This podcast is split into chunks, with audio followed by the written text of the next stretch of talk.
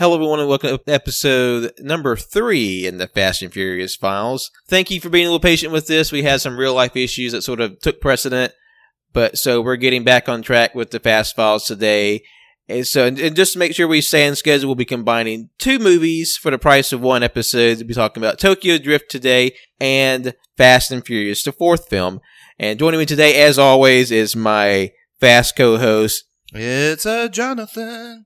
And uh, like like we said, we're talking about Tokyo Drift and Fast and Furious. So we'll get into Tokyo Drift just to, just to keep things nice and speedy. Tokyo Drift came out uh, July 16th, 2006, and this is the directorial debut of Justin Lin in the series. Yeah, who doesn't he? He basically is like creative lead now, right? Like essentially, and he's and he's like the longest served director because he directs Fast Six. Excuse me, he directs Fast three through six, and then nine through ten. And this is also he's like the longest served director. He's like the most. It's he's pretty much synonymous with the with the franchise at this point. This is also the entry in, into this series by Chris Morgan. He was the writer for the film, and he go he would write several more films. He he written uh, Fast four through seven and Hobbs and Shaw. Okay. So and plus there's some really like neat stuff that sort of like came up with his writing that we'll get into in a bit and how it leads into Fast Four. All right. And um, yes, like this is actually a I guess what we call it like a side piece in the Fast franchise. It's kind of a even though it's I guess technically a numbered movie, it's a spin-off kind of, but it's like a sequel to like 6 or 7. Yeah, because a bit of spoiler alert that after this movie, the timeline starts to get a little wibbly wobbly, and that's just because they introduced one of the best characters in the franchise in this film. Well, I, I think the best character in the franchise, and and plus it just he sort of goes along with this entirely new cast because we have um, Lucas Black as the main character, Sean. A totally convincing teenager, by the way. Uh, yes, like the most teenager I ever like. It, he's on par with Finn Wolfhard in terms of teenagerness. Oh yeah, you got Finn Wolfhard, you got the other kids from Stranger Things, and you got the kid from Tokyo Drift. and we have Nathalie Kelley as love interest Neela. We have Sung Kang as Han. Hell yeah, Han Soul. Oh, his pseudonym? I guess I don't know because like he's called Han Solo in like in a freeze frame. If you go into check on like a close up on one of the, is it is it in five that we get Han Solo as his? Yeah, yes. Because in uh, he's also credited as Han Lue. So Han Solo, amazing name, is like his because cre- it, it's spelled like the con- the the city of Korea, Seoul, Seoul dash O H. so that, that that's like his like criminal name. Prob. And we have um, Bow Wow as Twinkie. God and they just keep calling him Twink the entire time. Apparently, completely unaware of the um, other definitions for the word twink. Brian Tee is the bad guy. Uh, Takashi, aka the Drift King, or DK. DK. His right hand man Leonard Nam, who plays Morimoto, and Sonny Chiba as Uncle Kamada, the the yakuza leader. Oh man, Th- this movie is is really stupid. but it's fun because even even though Tokyo Drift wasn't like well liked in its time, but it, it, it sort of found its appreciation because people like enjoyed Justin Lin's directing, and of course Sung Kang as Han became like a, a huge. It's like one of the like the unanimous positive things that people have said about the film. They really enjoyed his character. Yeah, and, and of course the fucking soundtrack bops. Yeah, like the the Fast and Furious Tokyo Drift song, as it's it's a self titled song, it's still a banger even after all these years. And, and, like a lot of the other songs on the soundtrack, fucking slap. I mean. I have it on my Spotify for a reason. Yeah, when, when I was making my notes for for the, t- the Tokyo Drift version, I was playing that song on loop. Dun, dun, dun, and just get just have like a complete revitalization from TikTok alone. Oh yeah, but yeah, let's let's let's get it going because he opened up in uh, sensibly Alabama. No, no, they, what, no, no. The character's the, from Alabama. I don't know where the. yeah, yeah. We're gonna say California or somewhere because uh, Sean, the lead character, the most convincing high school student that's ever been put to cinema, Cough, cough, sarcasm, cough, cough. because like in the movie he's ostensibly 18, but he looks like he's 26 at minimum. Oh, I was gonna say like forty, but And the thing is, like Sean Black, I mean, excuse me, Lucas Black wasn't that old when he made. He was like 22, but yeah, he, yeah, he was in his early twenties, but he, he, He- he's like Bruce Willis in the sense that he's always looked forty four. yeah, he just he just has like old, like middle aged man face. Yeah, and, and he's just fucking hairy as shit. Yeah, because like there's there's a point later on in the film where he's like, I got to sneak into the bathhouse to to get something for uh pro- plot relevance, and he just has like full chest bush, and he's supposed to be like a teenager, but.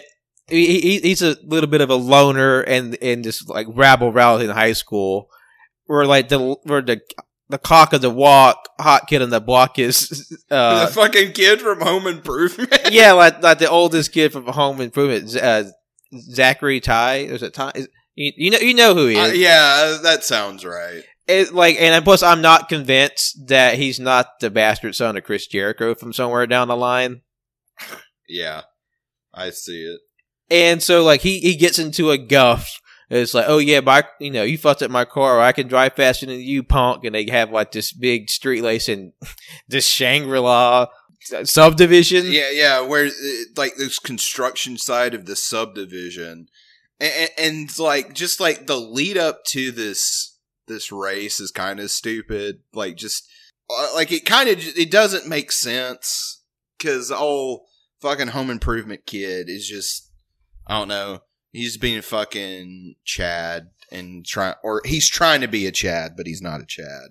And like throws a baseball through his fucking thing through uh Lucas's black fuck what's his Sean God I can't fucking talk uh throw, throws baseball through his window and then it's like oh you fucked up my car my guy and, and then for some and then like fucking Zachery Ty Ryan or whatever the fuck his name is his girlfriend is like whoever wins gets me and it's like hmm. Because like she was cutting eyes at Sean when he was walking through the metal detector at school. Yeah, but then like she's just like very flippant, like on and off with both of them, and it's like, wow, I can tell this was written by a man. It's, it, it was just like, and also another thing that was just weird and uncomfortable is like them busting the uh, Native American pinata at the pep rally. Oh yeah, that that that ugh. That's that was very yikesy. that's what we call not a good look. And so, like, anyway, they go back to we're, we're back at the uh, the subdivision, and they're just like bracing, and everybody's like, mean like two fucking Bawitdaba by fucking Kid Rock on loop because the scene goes on for like 10 minutes and I know that song is not 10 fucking minutes and, and, like, and, and plus with a lot of Fast and Furious films, they just blow through licensed songs in this movie. oh my god there's there's one I, I think it might be in Tokyo Drift where they run through like five songs in like a span of like 30 seconds Because like every time they walk into a room at a party, another licensed song starts playing. yeah So like uh these kids they're being like hood rats and they're just like running through and like this construction site and Sean is literally blowing through semi built houses to like cut ahead to get ahead of uh, uh Zachery Ty Ryan. And then he's like oh hell no you're not getting my girl and he starts like trying to ramrod the car. And then the, they just they end up fucking up. Uh the kid uh football kid hits a fucking like concrete pipe bisects his car. And Sean's car flips like 18 dozen times in the most uh, gnarly car crash and he's just like well shit Yeah, like like the fucking car is demolished and he just has like a little bit of blood just coming down his forehead. It's like, son, you should have died. but Like every every roll, you should have died.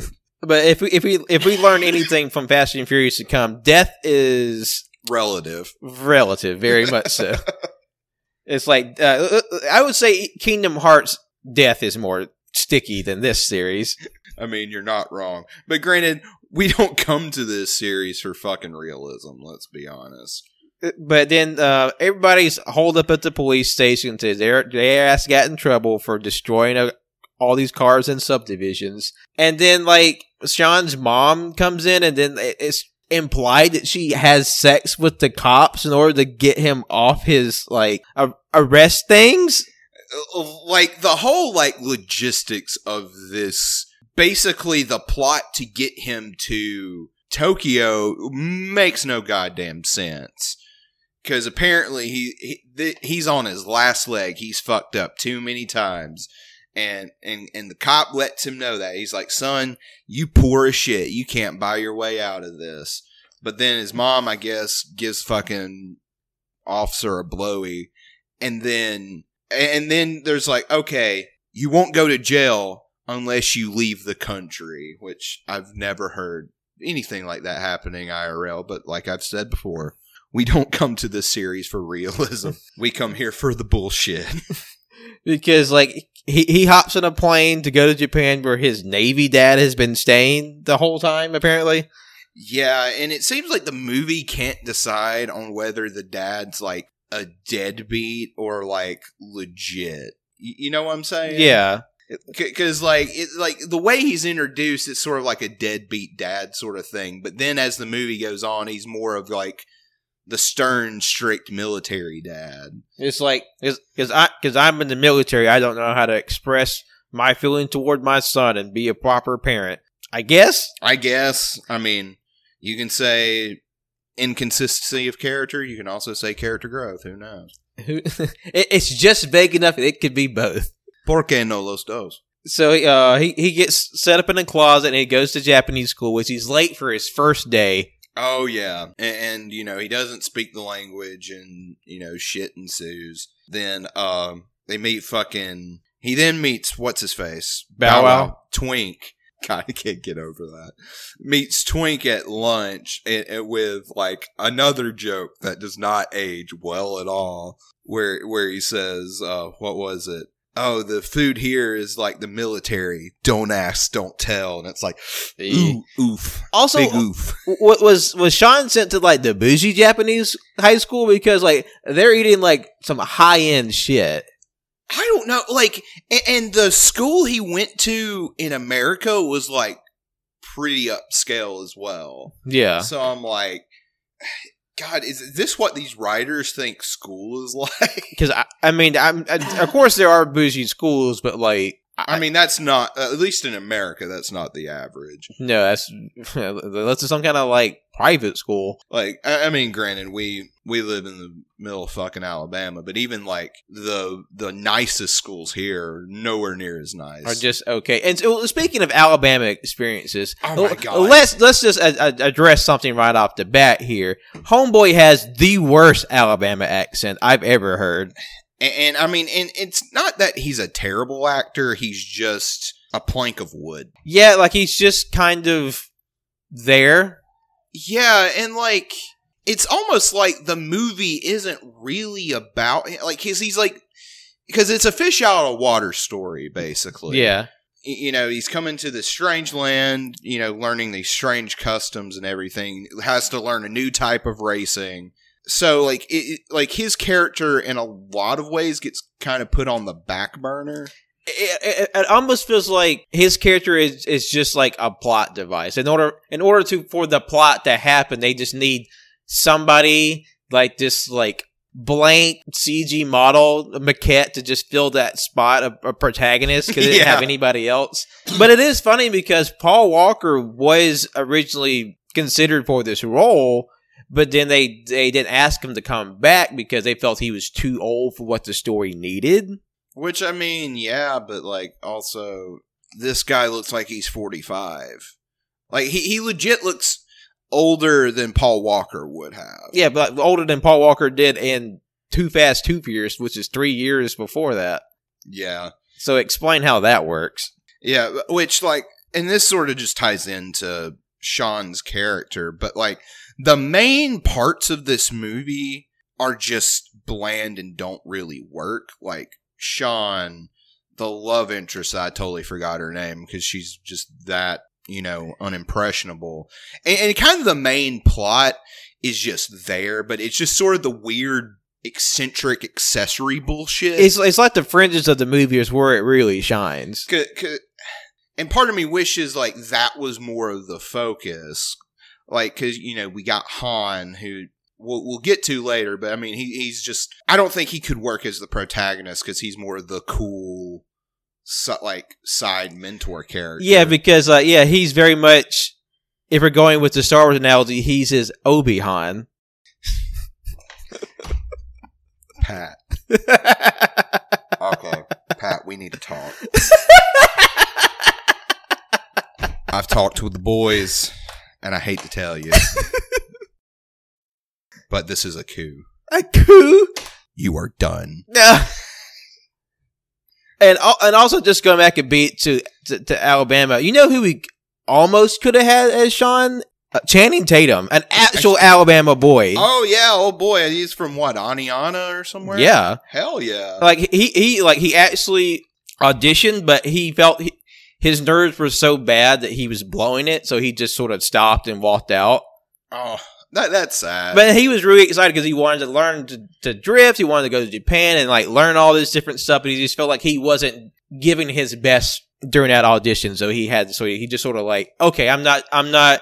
I'm not fit for this. And So he, he sort of just regrettably let it go. But, but damn, we could have had Channing Tatum in this movie. And, and I mean, I, I know like a lot of people give Channing Tatum shit, but especially for like a big like movie star actor, I mean, he's not bad. And plus, like he seems to be a pretty gregarious guy, and, he, and like he has Yeah. like he definitely has more of like a presence and like a personality. Yeah, yeah, because that, that's the problem with Lucas Black. Like, I'm not trying to shit on the guy's character at all, but like he, he's just kind of a plank of wood. And plus, we don't know like. I feel like it's not really like the movie gave him much in the way of like Yeah, an like- interesting art.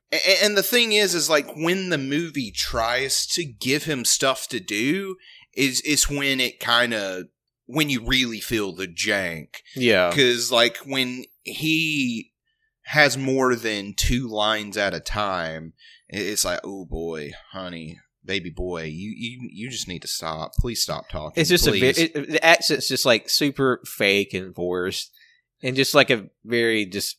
I shouldn't have said that. It's just it's it's like what you expect a bad Southern accent to be. Yeah, I mean, it, it's Fast and Furious. I mean, a series that was almost called Race Wars. God, that's I will never be able to un- learn that information. Did there was a very real possibility that this fucking series could have been called Race Wars Tokyo Drift at a certain point. Race Wars 3 Tokyo. Like, that is such an absurd fucking title. And the fact that they still use Race Wars in the first fucking movie. Uh, It- like, it's like, oh, it- it's too insensitive to put on the marquee, but it's not insensitive enough to take out of the movie completely. All right, sure. and plus, I call a lot of bullshit on Rob Cohen, the original Fast and Furious director, because he was talking mad shit about Tokyo Drift. oh, like he has any room to fucking talk, Mister Hurricane Heist? like Fuck no, off. like no, for real. A, a quote I have from him about Tokyo Drift was, "If you were to just watch Tokyo Drift, you'd say I never want to see anything Fast and Furious again." Um, Mr. Cohen. I hate to tell you this, but you canceled. You canceled. Maybe there's a reason why uh, you only directed one movie and Justin Lin's got like what? Oh, All the credits for this fucking franchise, basically. yeah, the one that you started, but he fucking picked up and ran the ball to the end zone. For real. But anyhow, I, I mean, and if you want to shit on a Justin Lin directed Fast and Furious, it, this ain't it, Chief. this yeah, this is this is Spoiler alert, we'll get to that one.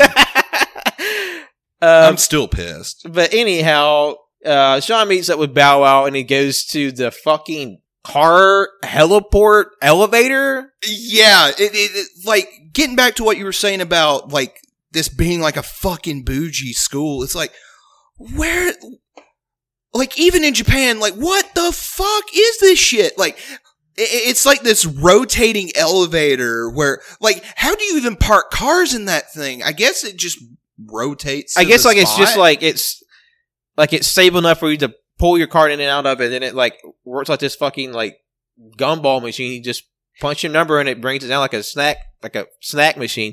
But Yeah. the biggest thing is like, how do high school kids get access to like not only just car but like highly customized cars? Yeah, that, that's why. Like when they they were talking about like Paul Walker being too old for the role, it's like, well, maybe maybe it's not the story that, or it's maybe it's not Paul Walker who's at fault. Maybe it's we don't need to set this in fucking high school. Yeah, because like it, it would feel. I mean, of course, we're not in this game for realism, but like there, there's still some stuff that strains credulity. Because like I'm not gonna question if Vin Diesel outruns a, a fireball, but I am gonna question wh- wh- how does a high school kid who hustles like advanced sneakers gets like And a fucking incredible Hulk car. Oh, oh yeah. We, we need to get to what the because like up to this point, like uh, Twink has been hyping this fucking car. It is like, oh my god, let me show you what I got. And, and then you know it's this long build up of going through the little gumball machine elevator car thing, and, and it's literally just like Dollar Tree, Incredible Hulk, Pimp My Ride minivan. I mean, it literally has like his feet and his hands kind of like those like they're punching through the metal. It has like a little flop of hair on the front of it. like like I was half expecting Xzibit to jump out of the driver's seat. It's like, hey man, I heard you like Incredible Hulk on your car. Well, here you go. And just like, okay, I guess there's no accounting for taste. No, and I mean, granted, this like like we keep saying, this movie is garish as fuck. But like, I, and it sounds like we're like we fucking hate this movie. But like, I guess to sort of get to the things we like, we kind of have to To, to get through like the more like like you said janky parts, but like we're, we're not mad at the Incredible Hulk car. We're just like just flummoxed at the audacity of this car as exists. And for all we know, it can still be out there. It's like a vehicular Bigfoot and not the monster truck. Oh my god. I think we I found our next road trip. We find the Incredible Hulk car. from Fast and Furious Tokyo Drift. So uh, uh, Twink takes Sean up to the the drift club where all the hoodlums bring their like whips and their hoons to, to, to like to drift. And also another thing, the, out of the the three people that Sean befriends within 24 hours of coming uh, to Japan, they all almost all of them give him just the exclusive right to drive their car. Oh yeah, it's like I can count the number of times on my hand I've let someone who's not my family drive my truck. Like literally, I can, I know of two times I've let close friends drive my car, and like the over ten years that I've been driving and had my car, like yeah, yeah, and like I I- like I know at least one of them was my partner at the time. So Yeah. it's like what? just like person you barely know is like here, drive my multi thousand dollar car. yeah, and and they'll just like throw this kid fucking keys. He doesn't even know how to drift, and, and the you know, of course, like Han is just like trying to do some like Jedi training shit, and is like, I want to see how he does. Yeah, because like this kid's an empty vessel, so I can mold him to whatever I need him to be. Yeah, just like the plot. And so like he and so he's like checking this out, and he, he meets uh, his his uh, his boo thing. Um, I, I got uh, uh, Uh, not Selena Gomez. yeah, she's like knockoff Selena Gomez. uh, Nat uh, Neela, as she's called, because she's also a fellow um, army brat, military child, a fellow Gaijin. and then also homeboy, also within 24 hours movies, yeah, uh, pisses off the yakuza God, this, this boy just has a fucking special talent, of just like being just like a magnet to trouble. a, a man of trouble and somehow the most important person in the world. Wait, are are we saying he's a Gary Stu? I'm not saying anything at all. W- I- m- Maybe maybe the kid is just so blank that you yourself can imagine being transported to Japan and just living out this he, he's literally Link.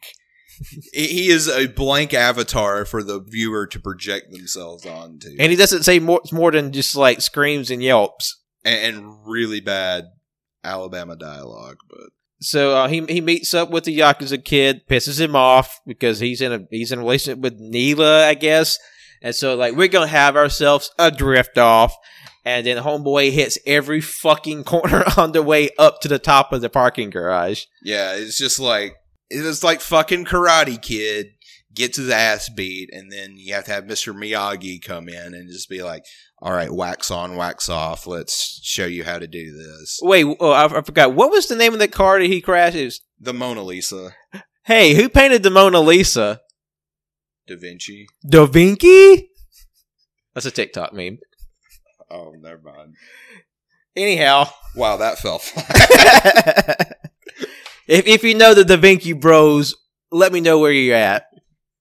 God damn.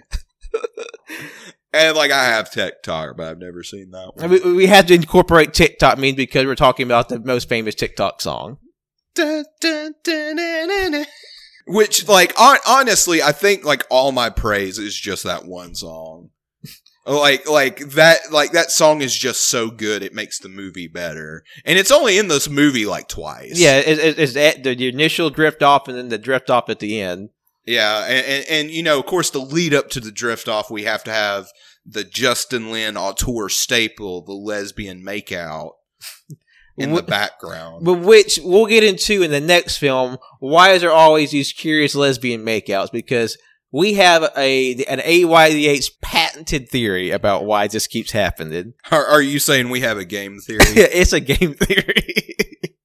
Fucking hell. oh God! And so Han, Han is like, yo, I gotta teach this like stick of mud how to drive a car wicked fast.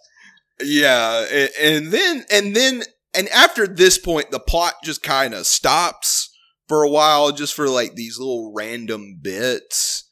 Uh, And they're not like random. I mean, they they move the story along, sort of, but it's more of just these little.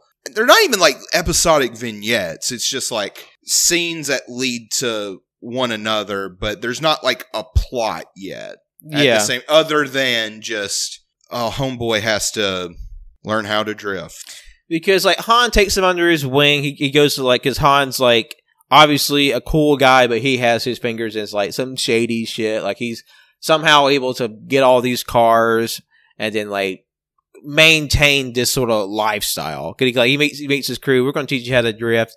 And he, he ends up bumping in every car, every corner to figure out how to drift. He- They're they're drifting in a fish yard, and there's like the old men in the movie that were fishing. They were they were What? from weren't they like actually tokyo drifters yeah, they they were like drifted. I think they're involved. In, oh god, what's that drifting anime? oh i have no idea God damn it. It- it- it- That in itself is a meme. Shit. Anyhow, so th- th- he's just trying to do. He's doing this whole like montage where he's like, again, again, learn how to drift again, like literally the wax on wax off scene and then also we're treated to like Neela waxing poetic about, you know, I was so alone in Japan until I found the, the Drift Kids Club, and we used to t- take our cars up here at night and just drift, and we just feel the, the world at our feet or some shit. Yeah and It's the most substantial dialogue she gets in the whole film, really. yeah because she she like we we joke that the main character is a plot device but she is like no joke a plot device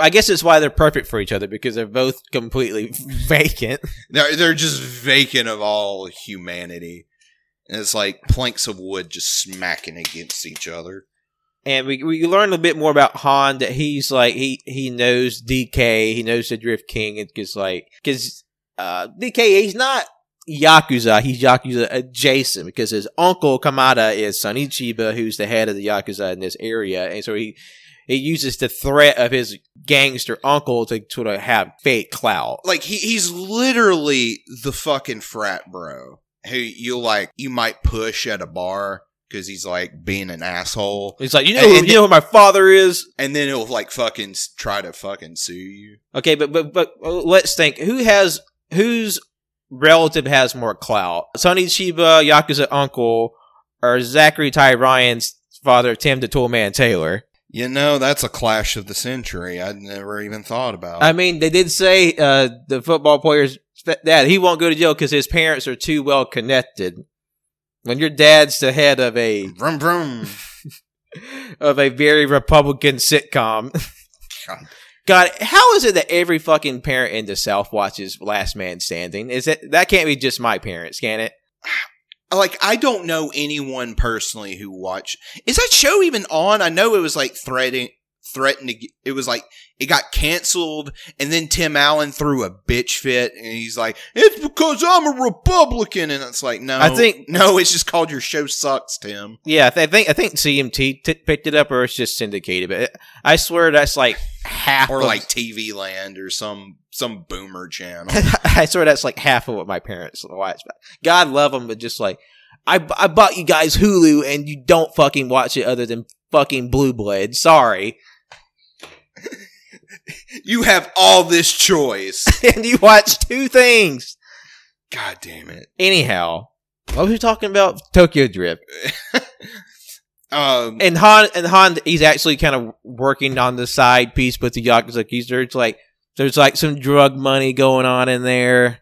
Yeah, or some. It's kind of vague what how Han is connected to all this.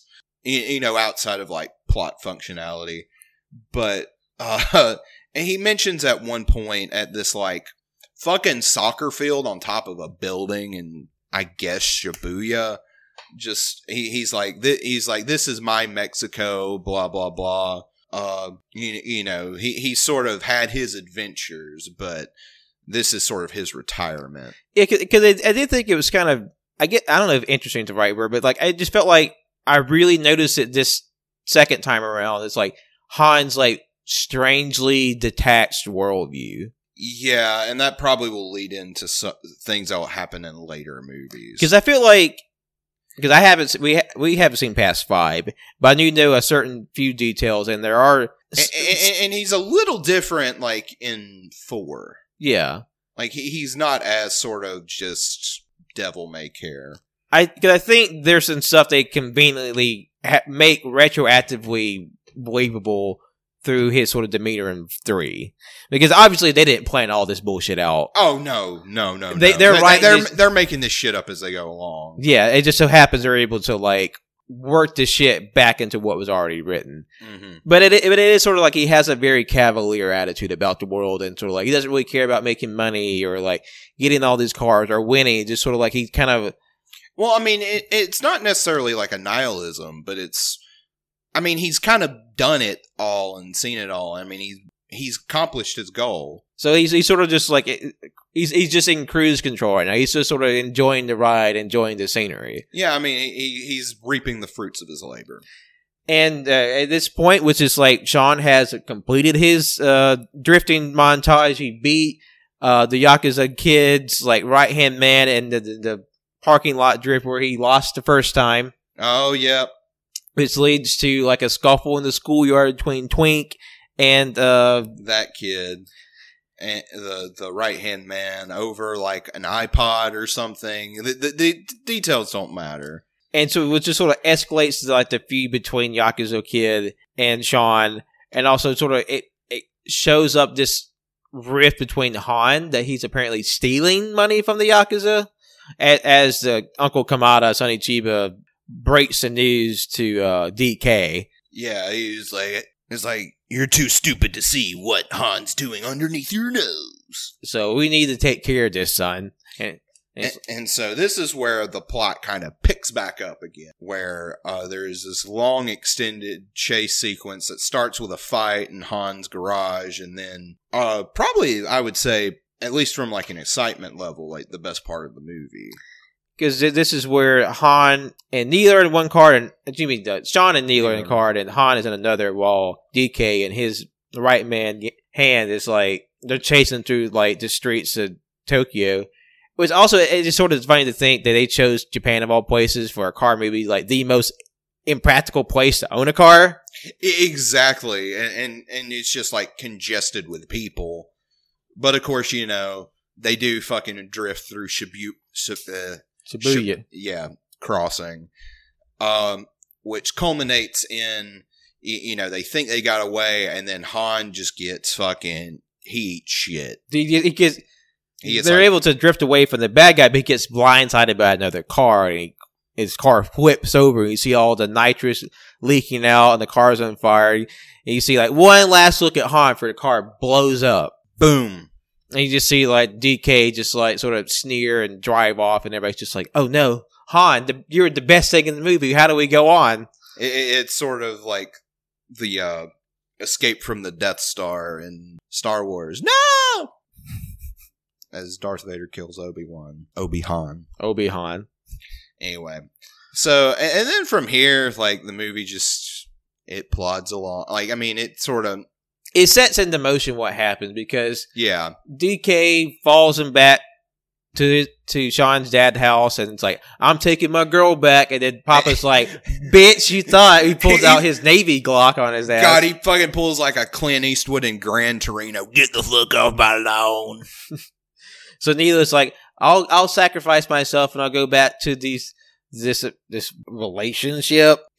I guess Some, somehow she's connected with him, but we don't ever know why or how. She just Uh, uh, is. I, like I, in one of her like like monologues when she's talking about her life it was like his family took her family in when you know her mom was like on the streets or something like that something. It's not really that important. yeah i mean we're not here for the plot it's But- like a porno it's it's all style, and with occasional substance. a little bit So Sean's like, I need to get the bitch in his ass car in Japan, and I'm gonna race old DK for reasons. So like he gets Han's gang back together. None of them are really given a, a point to speak. They're just there. To the so what they do, they take the car that Han's excuse me, Sean's dad was working on, yeah it's like this american muscle car and they put a Japanese engine in it. oh shit it's like it's like symbolism man It's like east east beats west. So- writing So like they get the car all souped up. He goes for the drift, but he also goes to meet Uncle Sonny Chiba personally. It's like, hey, we're gonna hash this beef out like men in the in the mountains of Japan. like fucking death mountain over here Dead man's curve. Yeah, where everyone just has like simultaneous streaming, phone streaming on their like Nokia flip phones. Yeah, from like two, these 2006 flip phones have like were the first instance of live stream. Yeah, uh, while like as this movie is retroactively taking place like around 2013, so there's like eight layers of weird meta on top of all this. That it's like okay, because at a certain point in the fast, you just have to smile and nod because that's like like this movie I, I and, and, you know this is a subjective thing but it it toes the line it gets like right up to the precipice of my suspension of disbelief but then right as it gets to the edge kind of backs off So, because like like we said, we like enjoyed this movie. It's just like there's a lot of really silly stuff that we just can't not comment on. oh yeah And so Sean and DK have their big, you know, tussle in the mountains where they just zip down through all these like hairpin turns and and you know Sean's able to outdrift the Drift King. and becomes the new dk And so Sean he, he ta takes his prize, the, the car, and like not being killed by the yakuza. And I'm just like, I just I just like the fact that Sonny Chiba's like, you know, I'm the leader of this giant organized crime ring, and I'm just sort of just gonna like respect the word of this teenager. this fucking american kid You know what? Because as Japanese people, we're honorable like that. We just take people at their word. all right So they have another big ass party at the at the parking deck, and then John there's like, hey, hey man, there's a guy here. He knew he knew Han.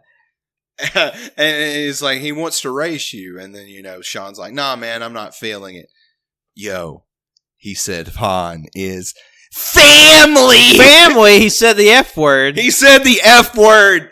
Holy shit, it's Vin fucking Diesel. He's back, baby. and he's, he's ready to have a, uh, a a drift off with the real Drift King because he's traveling the world testing out his stuff. And what was crazy about Vin Diesel's cameo in this at the end of this movie is that one, it's uncredited, and two, the reason why it's there is because uh, the original ending of the film kind of fell flat for test audiences. So he's like, okay, we need to put Vin Diesel in there to sort of reel them back. But what the craziest thing is, is that Vin Diesel wasn't paid for this role. So, but what they did instead of giving him money for his t- five minutes of the film, they gave him the rights to the Chronicle of Riddick film and character. That was his Oh, payment oh, for being yeah. in this movie. Oh yeah, yeah, yeah. Because there there was like a lot of fucking he he was fighting the fucking studio for all that shit. Because that was uh, that was also Universal as well, right? hmm Mhm. So he's just like, hey, if you be in this movie for five minutes, we will just give you this franchise. And he's like, "All right, sweet." And so like they have this big sort of staring contest across the way, and they And he's like, or no, he's like, "This ain't a 10 second race." Hey man, I got all the time, or some bullshit. Whoa! and then you know it go, it has the CG car part credits, and that that's that's Tokyo Drift. And it- just some of the cool stuff I learned about the, the production about the movie is that they brought in Justin Lin because they, they really appreciated his work on the film Better Luck Tomorrow, which We might cover later. we may get into it at a certain point in the future. And they they and uh, they thought he was bring, he bring a lot of like enthusiasm, energy to the film, and plus Justin Lin himself was a- was a big fan of the original. But uh, what, just like a funny production story is that because Japan has notoriously strict filming restrictions, they didn't get the proper permits to film in a lot of places like Shibuya. So they just went filming without any permission. They fucking running and gunning. So they, they just went in with with like we're just gonna fuck it and just do it live. And so like one day when they're filming, um, the cops showed up, and Justin Lin said the cops were very polite. It took them about ten minutes to work up to the fact that they were in trouble with the law. But what the thing is, while while Lin was talking to the cops about, it was like, yeah, okay, we're not really supposed to be here, blah blah blah. What he didn't know is that the studio had hired a fall guy who, who went up to the cops to say, it's like, yeah, I'm the real director. And then he went to jail in place of Justin Lin so they could keep filming. what the fuck? And Justin Lin didn't know. Oh shit! Oh man, it's like fucking Hail Caesar. Uh, what's his name? Uh, Jonah Hill's character, where he's just like the professional fall guy. And it, what's crazy, like side tangent for that story? Do you know the story behind Jonah Hill's character in Hail Caesar? How they talk about the bit of like, oh, he went to jail for an actor that hit someone with a car. Oh no, I don't know the backstory behind that. The real life story behind that bit is that Clark Gable killed a guy in a drunken accident while driving, and they, the studio hired a guy to take his place in jail. Jesus fucking Christ! Like I'm not surprised. Yeah, because Clark Gable, a very famous actor and Golden Age of Hollywood, also a notorious drunk, and also he had a child out of wedlock. To the day he died, he never accepted her. Wow, that guy sounds like a real fucking douche. Yeah, so uh, old Hollywood actors ain't they a bitch? Yep. And just some other stuff like apparently a early draft of Too Fast and Too Furious was set in Japan. Okay, recycling ideas. I mean, Well, speaking of recycling ideas, um, Chris Morgan, one of his early drafts for the film centered around Dom returning to the franchise, learning how to drift, and also trying to solve a murder. maybe that will come back. We might be able to circle back to Maybe that. we'll circle back to that. And uh, just one last thing before we move on to the next film is that I want to take a bit to talk about the Japanese names for the Fast and Furious films. Oh God, yeah. You were telling me about telling me they were fucking crazy before the show. Yes, so on the Fast and Furious films in Japan are, are known as the Wild Speed movies. So Fast and Furious 1 is called Wild Speed. Too Fast, Too Furious is called Wild Speed times 2. Okay. And Tokyo Drift is Wild Speed times 3, Tokyo Drift. Wild speed, all right. The Fast and Furious is called Wild Speed Max, all caps. Fast Fives is Wild Speed Mega Max, all caps. this is what like if I was in charge of naming movies, this is what I would do. it's like shit, big shit. Goddamn Omega level bitch shit. Fast and Furious 6 is called Wild Speed Euro Mission. Okay. Furious 7 is Wild Speed Sky Mission. Oh, okay. Fate of the Furious is Wild Speed Ice Break. and Fast and the Furious presents Hobbs and Shaw is uh, Hobbs and Shaw, excuse me, is called Wild Speed Super Combo. God, the, these movies are like fucking uh re-releases of Street Fighter games. They're just like Uh, Street Fighter 4, Street Fighter 4 Max, Street Fighter 4 Max Ultra Edition. Street Fighter Supercharged Turbo Alpha Beta Male.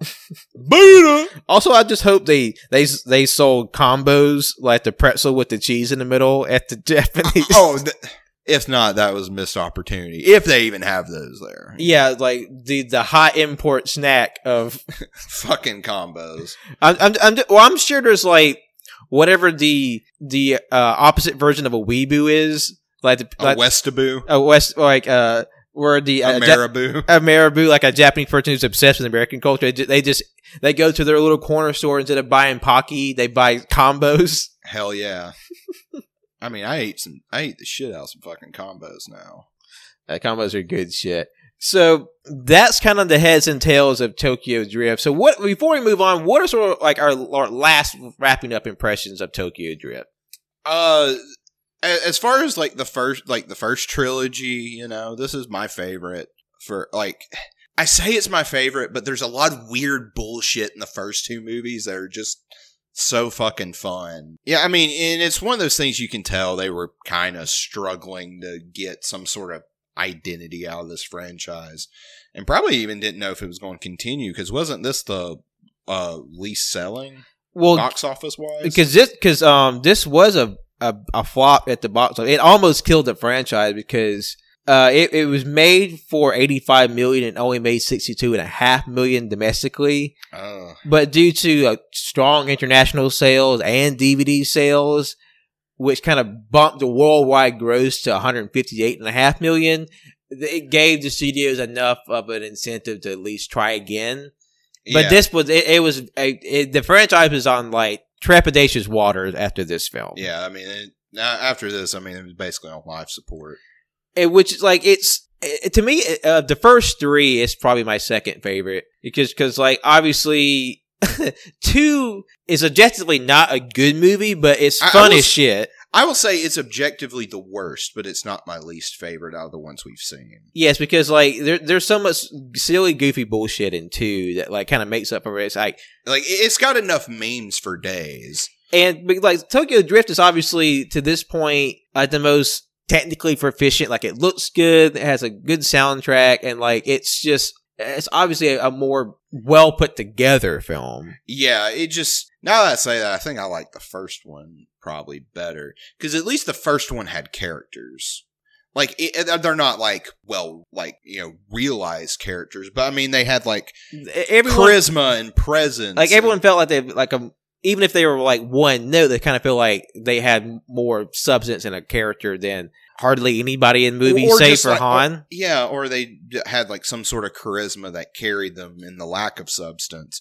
But yeah, outside of Han, there's like none of the characters really stand out, and I that's probably the reason why he Han is the hold only holdover for the most part from this film. It, it it is sort of funny to think until the fourth movie, th- this franchise feels almost anthological. Yeah, because and, and I mean part of that is just each movie is different in its you know creative team because I mean different directors each time bringing their own flair and their own style and investment to the project. But yeah, it's not until really I would probably argue five that it actually has a sense of identity. Yeah, because I was I definitely feel like five is when they really hit their stride, because like they, they they take everything they learned from the first four, and then they really sort of like coalesce that into like just like this awesome crystal of what the franchise is and would carry on to be. But we're getting ahead of ourselves.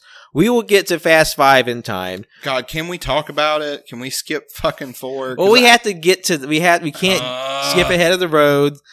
We have to talk about Fast and Furious, which, which debuted in in theaters April third, two thousand nine. Also directed by Justin Lin, which sees the return of the core cast from the first Fast and Furious. We had Vin Diesel as Dom Toretto, Paul Walker as Brian O'Conner, Michelle Rodriguez as Letty, and then Jordana Brewster as Mia.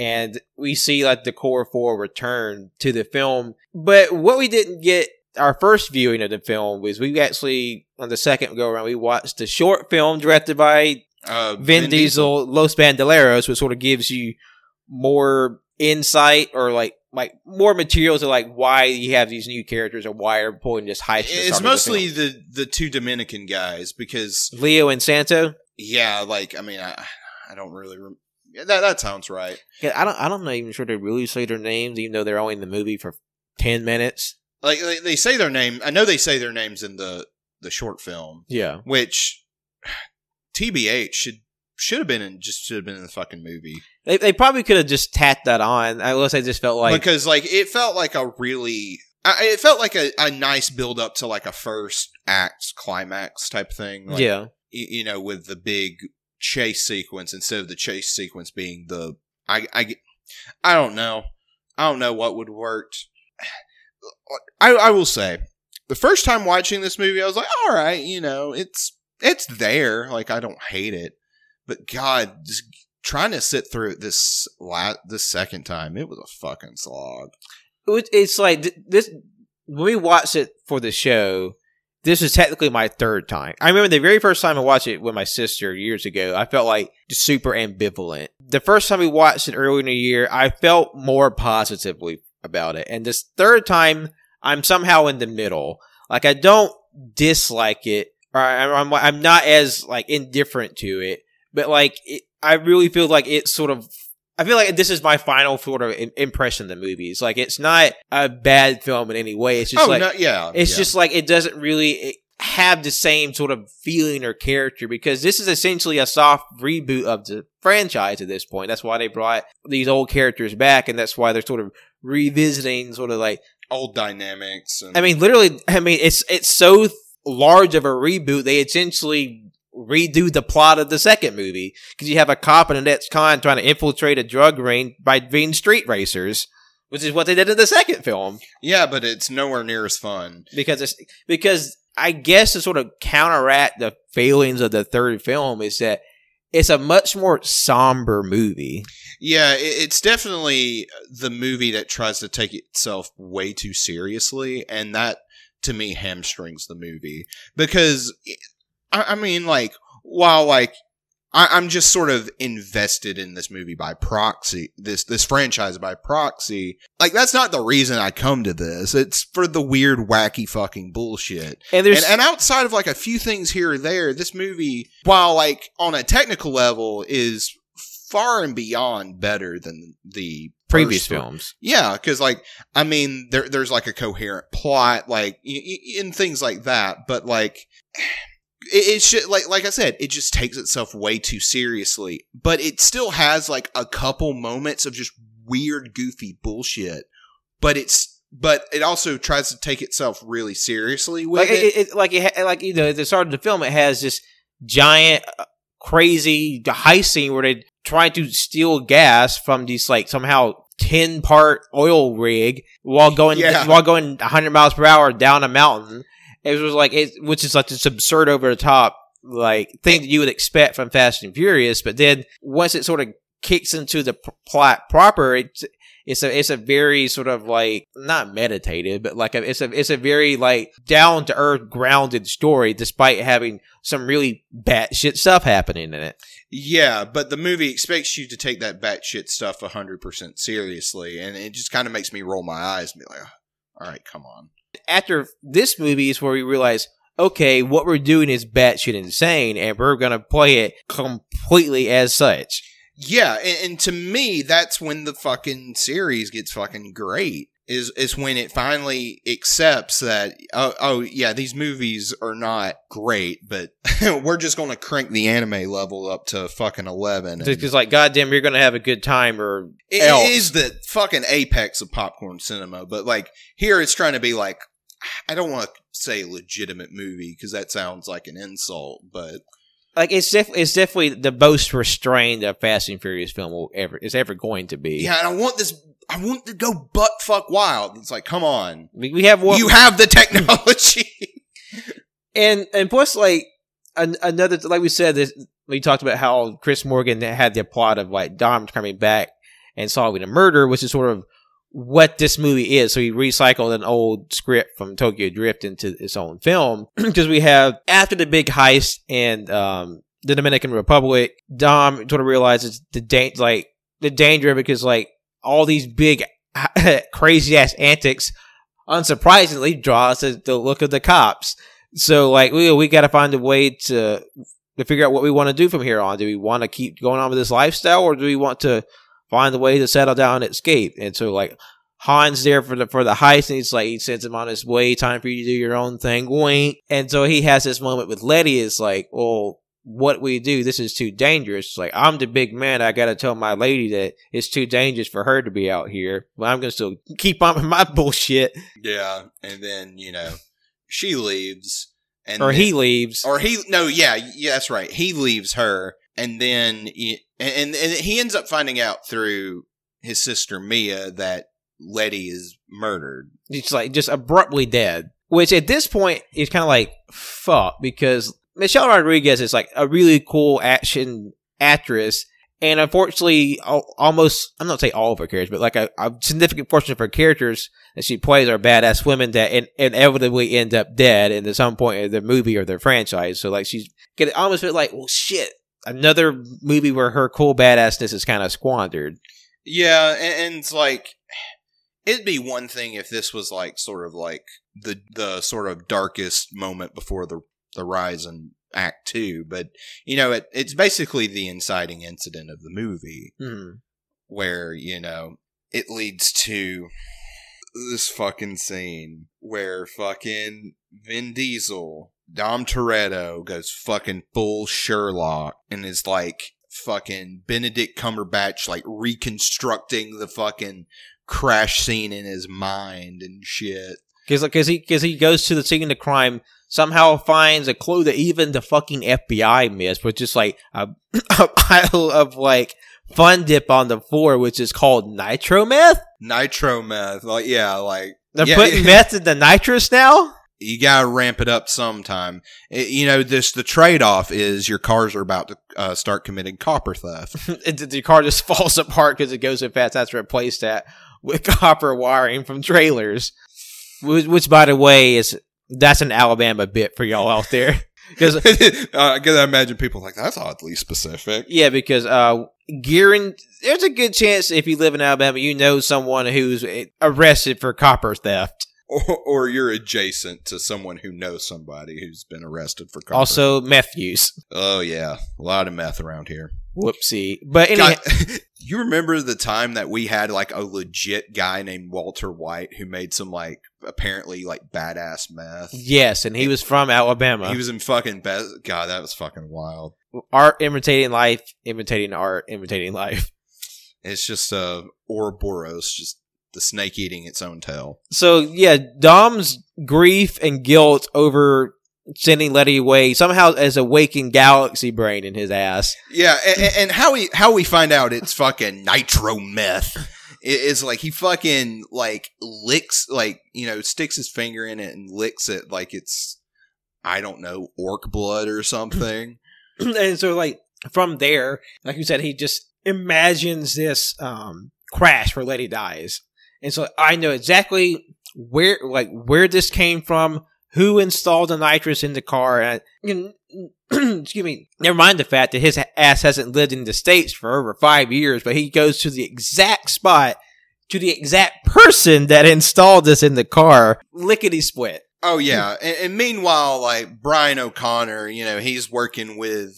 Go, is it the FBI? The FBI. Yeah, I I knew it was some sort of federal agency, and you know they're trying to get this guy named Braga, and the, their paths are interconnected. But like you bringing up uh, Dom finding the guy who installed the nitro meth and the blah blah blah blah blah leads to another scene that's just like, all right, what the fuck? Where you know he, he starts whooping up on the guy, and the guy's like, "I'm not telling you shit," and and, and fucking Vin Di- Diesel like grabs a chain that is that has like a fucking engine block attached to it, like lets it go, but then catches it right before it crushes this dude's head. And the thing is, without taking his eyes off the guy, so he, like he drops the chain, lets the block jaw just enough. He like grabs the chain back without looking. So he's just like, so he's just like his his brain is just like encompassing the galaxy, where he just like he his powers have a height. He- he- He's like, this is the beginning of him turning into goddamn Superman.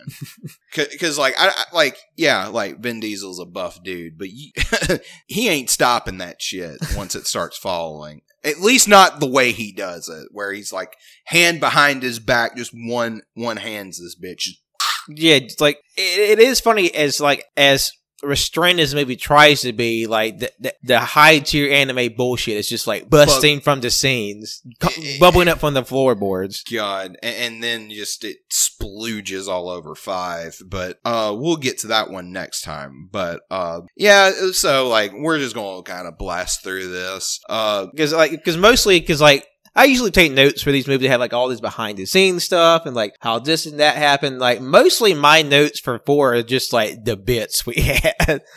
Because Oh like God. there are so many good bits we were just talking about. with this yeah, because we were we just got bored and we were just sort of bantering off each other to the point where by the end of it we were creating you know gay slash fix with for uh, Dom and Brian because like they're super fucking gay. They're gayer than they ever been in the in the movies up to this point. and and, and the gayness is just going to continue. Like I, I mean. It, it's like the that it's just that fucking trope in movies where like the dude bros have such like this passionate relationship, but then when they are like with their love interest, it's just It's just so they're tepid. like bleh. Yeah, it's like you said, very tepid. But, but we respect to believe this whole time that these that these are like rock hard machismo dudes who just love fucking and they love boobies, and but realize like they're just sort of blasé whenever they see they see like like lesbians quote making out in the corner. But like every but every time they see each other, just like all handsy, they're just talking real close and deep to each other. But it's like, oh yeah, they're like we're we love the ladies.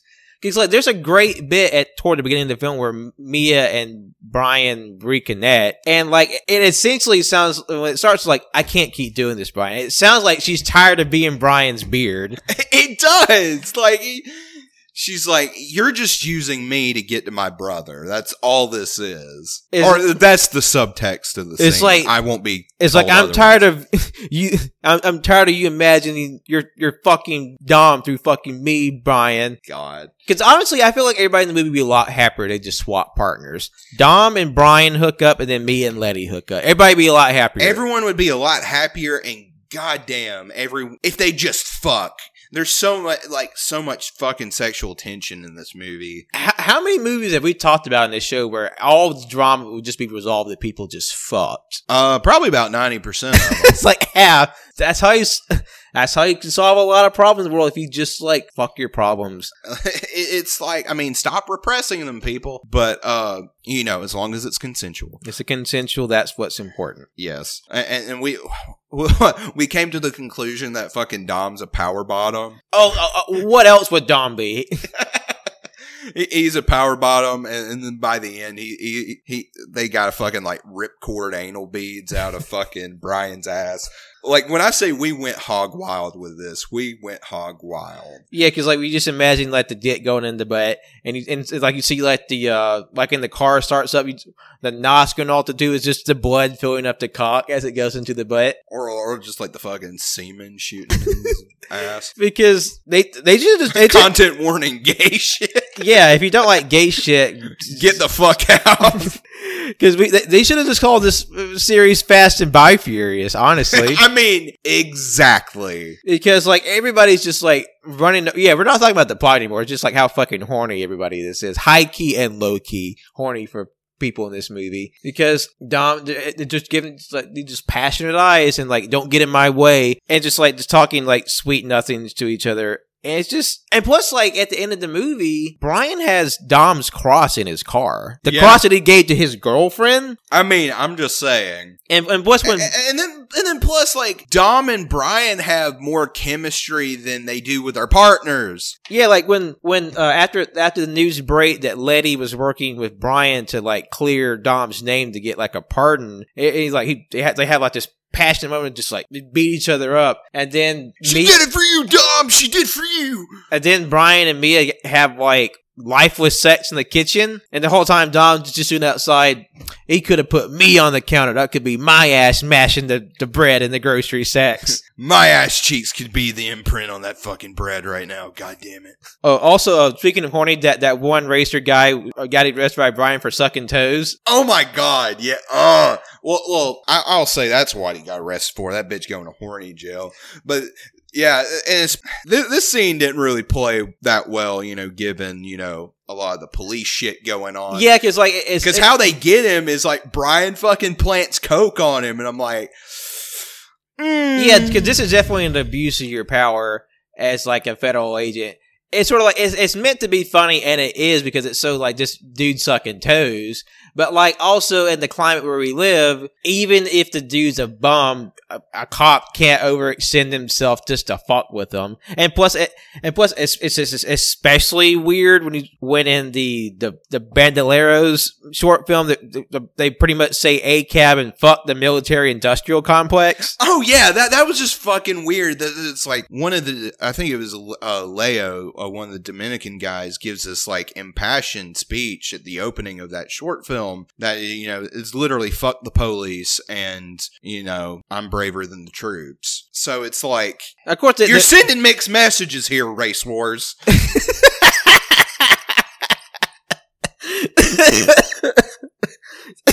Fucking Christ. God, yeah, and there's like some bullshit where like, oh, we gotta gain entrance to the to the drug lord by racing, and like they race in the city, and people get fucking mutilated, and, the, and these like like the most extra fucking car crash you could ever imagine, like outside of the the the, the Aston Martin crash in Casino Royale, they're all that tier crash. Oh yeah, and, and then like the whole point of the race, is, uh, like at the beginning, they're like, "Oh, who who's going to block off the roads?" And they're like, "No one." So they're literally racing with civilians. Yeah, they're they're just like just open carnage in the streets of California or wherever the fuck they are, and so they get in. But this, but this like happens like a third of the way through the movie, and then the only like car action past this point is just in fucking tunnels. Yeah, these absurdly spacious mine tunnels uh, in the uh, the the border to Mexico and to California. Uh, Something like that. It's very vague. Yeah, ev- everything is just geographically and vague in general because he have they they meet it with the drug lord and his like or not the drug lord like the guy is like I'm the guy who works for the drug lord who tells everybody what to do. But he's actually the drug lord. So, so, so, so swerve. Swerve. even though really their main beef is with Phoenix, the guy who's like the drug lord, So it's like, like- his body, like Uh, his hitman. like his lieutenant, like his like number one guy, and he- also also the guy who kills Letty. yeah, because he admits that to Dom when he gets to the other side after they get raced through the tunnel. Also, Phoenix is a comrade, like he he has an inexplicable hammer and sickle tattoo on his neck. It's just the fucking American propaganda trying to smear our comrade's name. No, no, I'm not going to do that. But but yeah, it, Also, it's the film debut of Gal Gadot. She's oh, Giselle, Oh, yeah. the mysterious woman who works for the the w- drug. was lord. this her first movie, or was this like? I know this is her first movie. It's her first movie in in the fast film. I I, I want to read it. Want to say I read this is her first film, but like either way, she's this cool, mysterious woman who's like, I know, I I know, femme fatale. I know what's going on, and I know more than I let on, and weird sexual tension with uh, Dom, even though he outright says like something really bisexual. Like the thing is, is like the sexual tension is is just a one way street. It only goes one way, and that's her for him. Yeah, He is just not interested. it, it- and plus getting back to our theory that we mentioned earlier that Dom's like denial of his sexuality is so strong.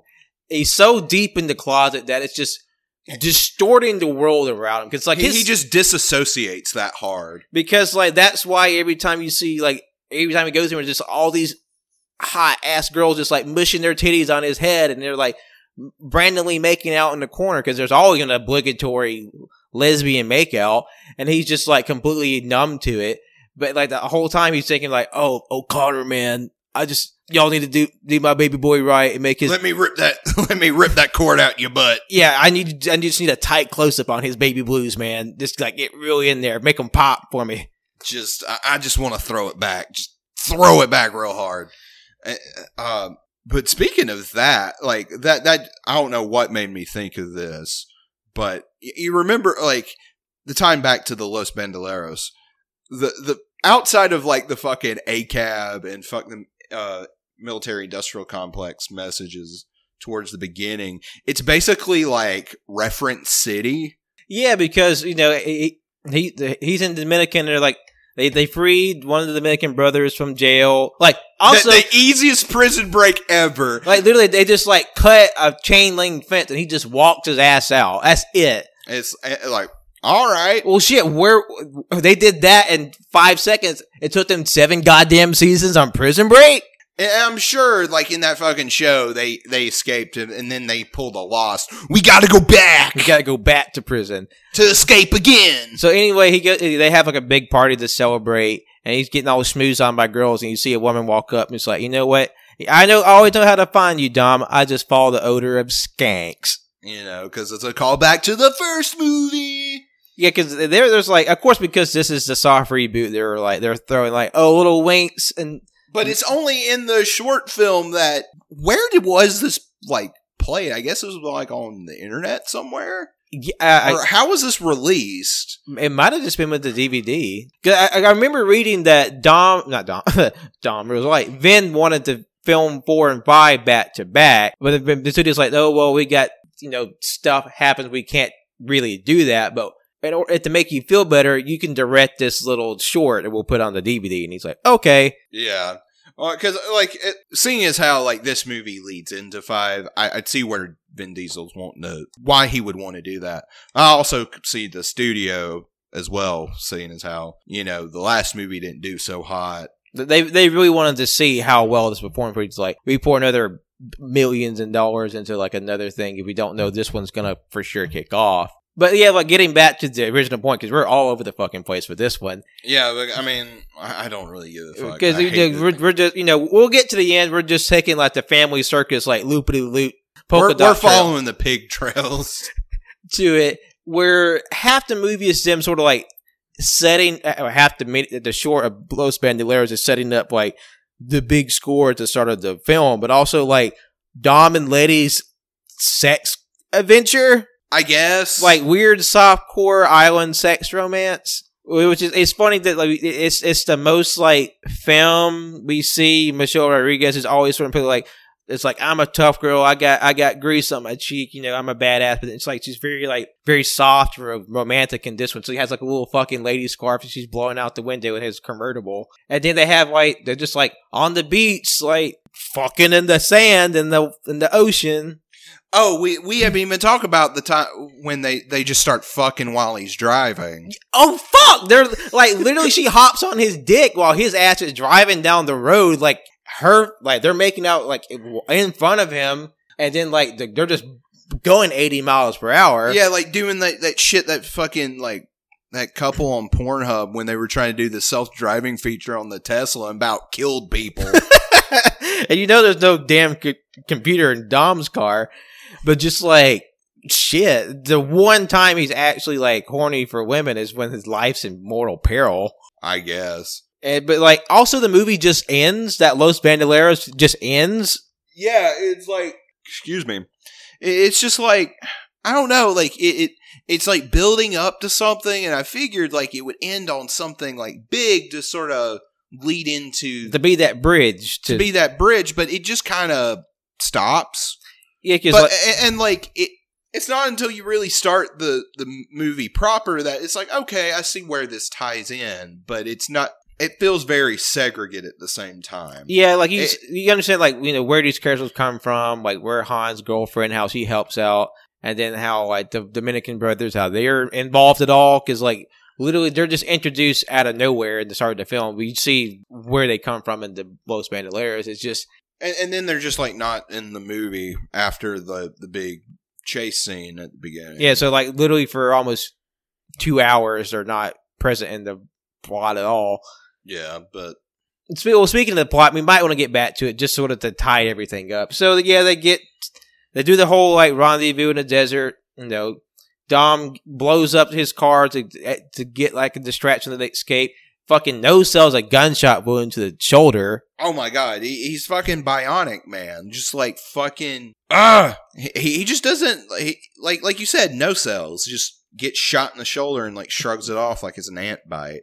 And so we get to the point where they go back to, to California and they go at to, to Dom's house. They figure out, oh, Letty was, was sort of trying to get by Dom's pardon by doing the same thing they are now. And so they, they work out a scheme to hide the cocaine they they were going to pilot with the the cartel, but they hide it in the evidence locker in the, the impound lot. And then fucking uh, Brian O'Conner's foil and the FBI, the fucking agent, not Jeremy Renner, like little shit. It's like, yeah, we we got a sting where we're gonna draw out the the bad guy, and but also I'm gonna fuck it up, but you're gonna take all the blame for it. Oh yeah. We realized that the little strimpy guy was actually the real Braga the whole time, and the old man they met was just like an actor, like the very Iron Man three. Yeah. Uh you, you know, shenanigans and shoot ensue. There's big chase scene through the uh, through these tunnels and whatnot, and uh, which leads to uh, one of the gnarliest moments of the movie, where like at this point, Brian and Braga have made it out of the made it out of the tunnels. Their cars are fucked. Yeah, because Phoenix fucking punches their car through a cave wall out to the other side. Oh yeah, and then you know Vin Diesel fucking rides up, you know, is facing down Phoenix, and Phoenix turns his gun on Vin Diesel. Fucking Vin Diesel pops a wheelie to block the bullets. And, and right as Phoenix is about to escape, fucking Brian holds him down as the fucking Vin Diesel bisects this guy with a fucking car. Like kills the fuck out of him. Just like literally like slams into him, pins up against the other car. Just motherfucker is dead. D E D dead. D E D dead. And then followed by Vin Diesel saying pussy. yeah, because it's like, well, I'm sorry that not everyone can just fucking take bullets and not act like nothing. I happened. feel like the way he said that, that had to have been like a like you know I'm throwing your words back at you, bitch. But I honestly don't remember if Phoenix said that. I, I don't know. So I feel like it felt like like a badass line to sort of cap off that that part of the movie. I'm sure. So like. Yeah, er, everybody's all mangled up except for Dom. His shirt isn't even greasy from this whole fucking debacle because you know he's protected so, however, he's not protected from the law. So, so yeah, the the, the all Johnny Law and all the cops and copters show up. They they haul his ass out, and so and he gets sentenced to twenty five years to life. Even though they promised that if he, you know, Brian basically made a deal to where if he helps them and they succeed, then Dom will get off scot free. But the judge was like, "Nah, you a menace to society. You going to jail." Yeah, you you stealing all those TVs and DVD players is fucked up, man. Yeah, because uh, you know who's fucking hurting from those goddamn DVD players. Yeah, they just like knocked over a fucking Best Buy truck. Also, they continue the same trend that from the first movie that every fucking t- truck driver is just strapped Everyone, they all got a fucking Glock or a sawed-off shotgun, just like ready to like blow somebody the fuck off. I mean, you never know when someone's going to steal your shipment of DVD players, Pat, or your pet iguana. Apparently, that too. But yeah, so like Dom gets sent off to the same prison he said he was he would rather die than go back to. Yeah, and then you know holds on shots of Brian looking all distraught, like you know because his himbo boyfriend's going to jail, and and then you know the movie ends with Vin Diesel on the prison bus going to prison, but then looks out the window and guess what's surrounding the bus but all the fucking cars and we got Mia, we got Brian and someone else. I don't remember. It's the Dominican brothers. Oh, the Dominican brothers. Yeah. And then smash, smash cut to credits end the movie. Thank God. and, and like I said, it's not a bad movie. Like out of the entire films up to this point, it's the most competent, but it, it's so milk toast compared to the bullshit and the first few. And, and just imagine using the descriptor like Miltos to explain what happened in this movie because like or this franchise because like the movies are just so buck wild, but this one just feels really ordinary. yeah, and, and, and like I feel like our commentary and retelling of this the movie is more exciting than the actual movie itself. It, it very much feels like a even though it's like a soft reboot, it feels more like a transition movie more than anything. Yeah, because like this is sort of the end of the Brian doing the will they won't they lead the police for a life of crime. Yeah, they finally end that here, thank God, because that was that that start that was starting to get stale. So like I, I think like in a way it does its job from like reinvigorating the franchise because like at this point the movie is a, a major commercial success. Like this is sort of restarted the series, re familiarized everyone with the, with the faces they knew from the first installment. So like it did its job, but it's it, it, like you said, it definitely feels like this sort of stopgap between what was Fast and Furious and what Fast and Furious will become. Yeah, it tries to take bits of both ends and doesn't take necessarily the best bits of both ends. So it, it, it, it just feels very safe, like a lot of reboots tend to be. It's like they they yeah, want I mean that that it makes sense in that in that aspect. because they, they they wanted to make something they knew would sort of cement the sort of the franchise in order to like to keep it going. Because like so of course, of course, so like it's it's understandable in a way, but still like you still kind of have to like quote get through it. Yeah, But honestly, like I'll be just to say, Fast Five was my first Fast and Furious movie. I, oh, that that's a hell of a movie to start with. And like literally, I that's the first one I ever watched. And without getting too much into it, we'll save that for next time. But like, I'm just gonna say you can you can start with Fast Five and still be like, okay. But of course, it, you won't have the certain emotional payoffs. Yeah, uh, but like I mean, like the the first four, they have their moments, but it's not until next time where we get It's where we really go when we say balls to the wall at different points. We mean it, but like they crank like the crazy knob. They crank that bitch to 13 and just keep turning. yeah, like it fucking the dial fucking breaks and it just keeps spinning. Uh, c- God, when when we get to it, there there was a part at the end of five where me and Pat were screaming for 15 minutes straight. like I said, we're we're hyping that Fast Five because that that is very much that's going to be a, a blast to get to, but we still have to get there. So, closing thoughts on Fast Four. So, uh, I guess up to this point, maybe should we just say where we find our rankings to be? Oh, okay. Yeah. Uh shit. Uh, to me like 1 and 3 are close at towards the top, Yeah, then 2, then 4, I think for me it's especially after this rewatch. I think for me it's one, three, four, two. Wh- Which I mean makes sense. I I just love the fucking wacky bullshit in 4. I mean, And- I mean not 4, uh 2.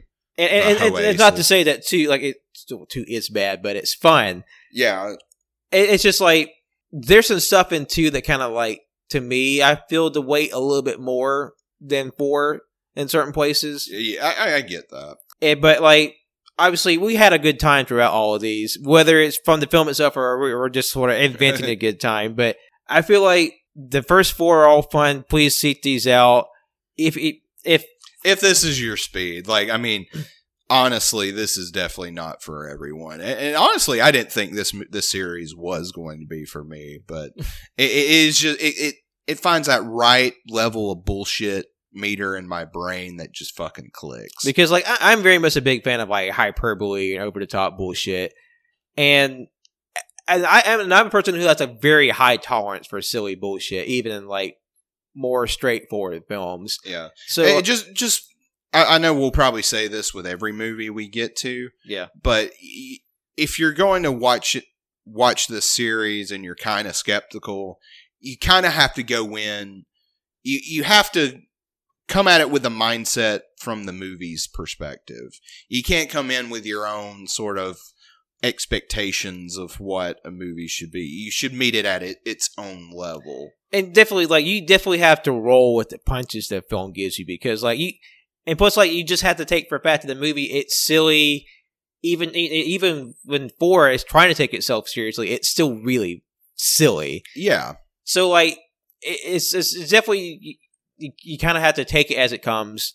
And I think from where the series goes, it just goes even harder. Yeah, and if someone were to say, "I don't, I don't see what you see in this. This is just fucking stupid and immature," I can't argue with them. I mean, no, like every like any criticism people have about these movies is like, yeah, you're right. Yeah, yeah, like we agree, but it's just, I don't know. It's everyone has their own trash, and this is our trash. Yeah, because like eh, whether or not Fast and Furious is for you, like every everybody has something they knowingly embrace and enjoy and fully acknowledge and are fully aware of all the flaws it has. yeah. And I'm not even going to say guilty pleasure because I, I don't like that. that yeah, th- a that's definitely a term I'm, I'm sort of like migrating out of my vocabulary. because because I mean you shouldn't feel guilty for the things you like, and I don't feel guilty for liking this. This shit's fun as shit. no, like I no shame. This movie, these movies are fun, and I enjoy every fucking second. And I can't wait to see where we go. And I can't wait to get to Fast Five. And I guess on that note, that's going to be a wrap for this double feature. We, we hope you enjoyed this double feature, and we, and we appreciate you joining us today and on our journey on the road so far. And uh, please continue to join us as we continue the rest of this franchise. Thank you so much for listening today.